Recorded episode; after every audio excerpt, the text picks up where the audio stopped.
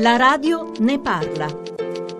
Franco Migliacci, io ho davanti a me pagine e pagine con le canzoni che lei ha scritto, canzoni che hanno fatto la storia della musica italiana, a partire da Nel blu dipinto di blu e poi Interella di luna, il pullover, fatti mandare dalla mamma, in ginocchio da te, una rotonda sul mare, c'era un ragazzo che come me, una più bella dell'altra. Quanti e ci ne... ho avuto molto tempo. Quante ne ha scritte? Non mi ricordo, bisognerebbe chiederlo alla SIAE perché poi ci sono quelli per i bambini, per i ragazzi e che ti chiedono di farla o per un film come Colonna sonora o per una festa di bambini. Se si può fare lo faccio volentieri. Nel blu dipinto di blu Sanremo 1958, una canzone che è stata rivoluzionaria, ha rappresentato un po' un punto di svolta nella canzone italiana.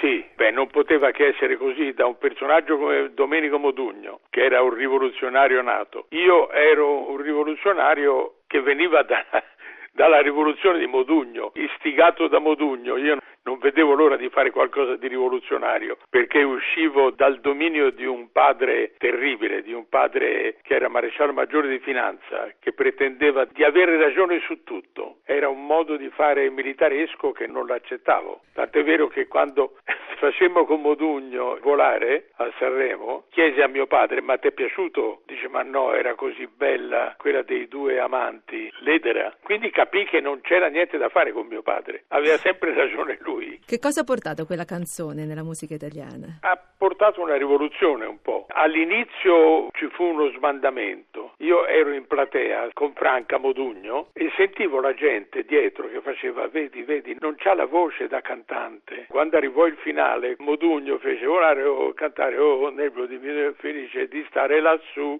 con te. Sentì dietro, te l'ho detto, non c'ha la voce per fare l'acuto. Allora dentro di me capì, dico, Dio, sono entrato abusivamente in un territorio non mio. Non so se farò mai la seconda canzone, la terza. Beh, Quando... poi ne ha fatte davvero tante. Ho esagerato, ho preso una rivincita, sì. Chi scrive un testo cerca di osare sempre di più, di trovare una strada nuova, un modo diverso. Ma no, è una questione di quello che si sente dentro. Se uno è sincero, prima di tutto, se io parto da una preghiera, Franco mi fai la canzone tal de tale per il tale film oppure per il tale cantante, allora uno è obbligato a rispettare la personalità. Ma se uno è libero di fare quello che vuole, non c'è una regola. Secondo anche la musica che mi viene data, io sento se la musica mi porta in una zona e se invece mi porta da un'altra parte. Lei dice non c'è una regola, ma un testo dovrebbe seguire la lingua italiana o, o può permettersi di essere qualcosa di diverso, di stravolgerla? No, no, siamo liberi, siamo liberi completamente. Come sono cambiati i testi della canzone italiana? Come li trova oggi, dentro e fuori Sanremo?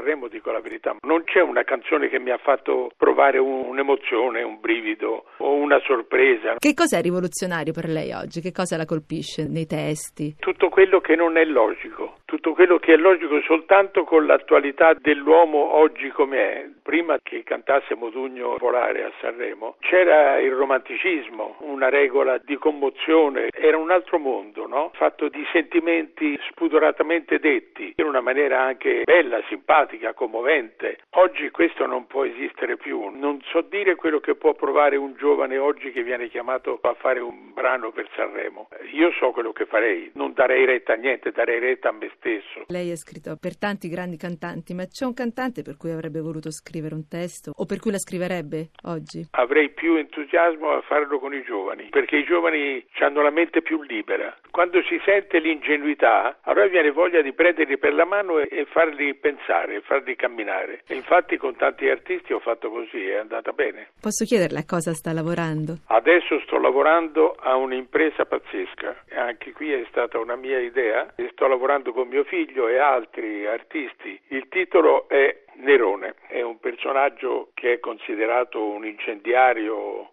maledetto della storia di Roma, no? Aveva una madre agrippina che era micidiale, voleva che il figlio fosse imperatore e allora lo obbligava a fare certe cose, a studiare certe cose, a comportarsi in una certa maniera, a fare politica, mentre lui voleva ballare, cantare, tenere gli spettacoli, recitare, mentre la madre voleva un, il figlio imperatore. Adesso sembra che dica una cosa che manca di rispetto, ma la dico con, tutto, con tutta la, la sincerità. Agrippina era come mio padre, cioè si comportava con il figlio in una maniera prepotente pretendeva che il figlio avesse il carattere, la grinta, un pochino come mio padre quando insisteva che io andassi in banca, cioè dovevo diventare ragioniere e entrare in banca a lavorare. Non l'ho seguito. Allora lui aveva ragione perché era un uomo che aveva un bel cervello, era intelligente più di me magari, ma non aveva la fantasia mia. Ma lui come maresciallo maggiore di finanza che ragionava e parlava sempre in una maniera, sto parlando di un periodo che finì la guerra e io finivo le scuole medie e dovevo decidere in quale scuola superiore andare. Mio padre insisteva sulla ragioneria, io ho preferito non ragionare e fare l'artista che non ragiona. Ma Nerone cosa sarà?